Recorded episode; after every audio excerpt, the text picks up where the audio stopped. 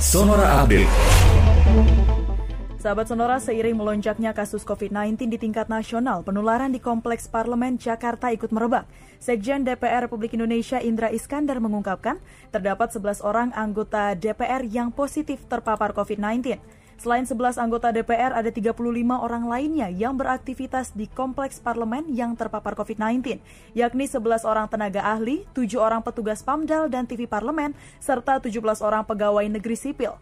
Hal ini membuat setidaknya tiga komisi memutuskan untuk meniadakan rapat secara fisik, yakni Komisi 1, Komisi 7, dan Komisi 8. Gubernur Jawa Barat Ridwan Kamil meminta pemerintah pusat meniadakan libur panjang Idul Adha pada pertengahan Juli 2021. Emil beralasan libur panjang akan menarik kegiatan massal yang berpotensi mendisrupsi efektivitas pemberlakuan pembatasan kegiatan masyarakat atau PPKM berskala mikro.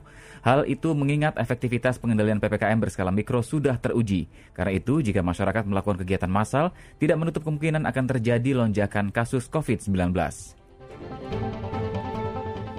Harga minyak mentah dunia anjlok hampir 2 persen dari level tertinggi pada akhir perdagangan Kamis atau Jumat pagi waktu Indonesia Barat setelah naik selama lima hari beruntun karena dolar Amerika Serikat menguat.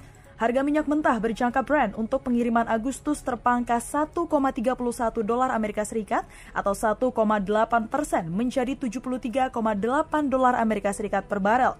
Sementara itu harga minyak mentah berjangka West Texas Intermediate atau WTI Amerika Serikat untuk pengiriman Juli turun 1,11 dolar Amerika Serikat atau 1,5 persen menjadi 71,4 dolar Amerika Serikat per barel.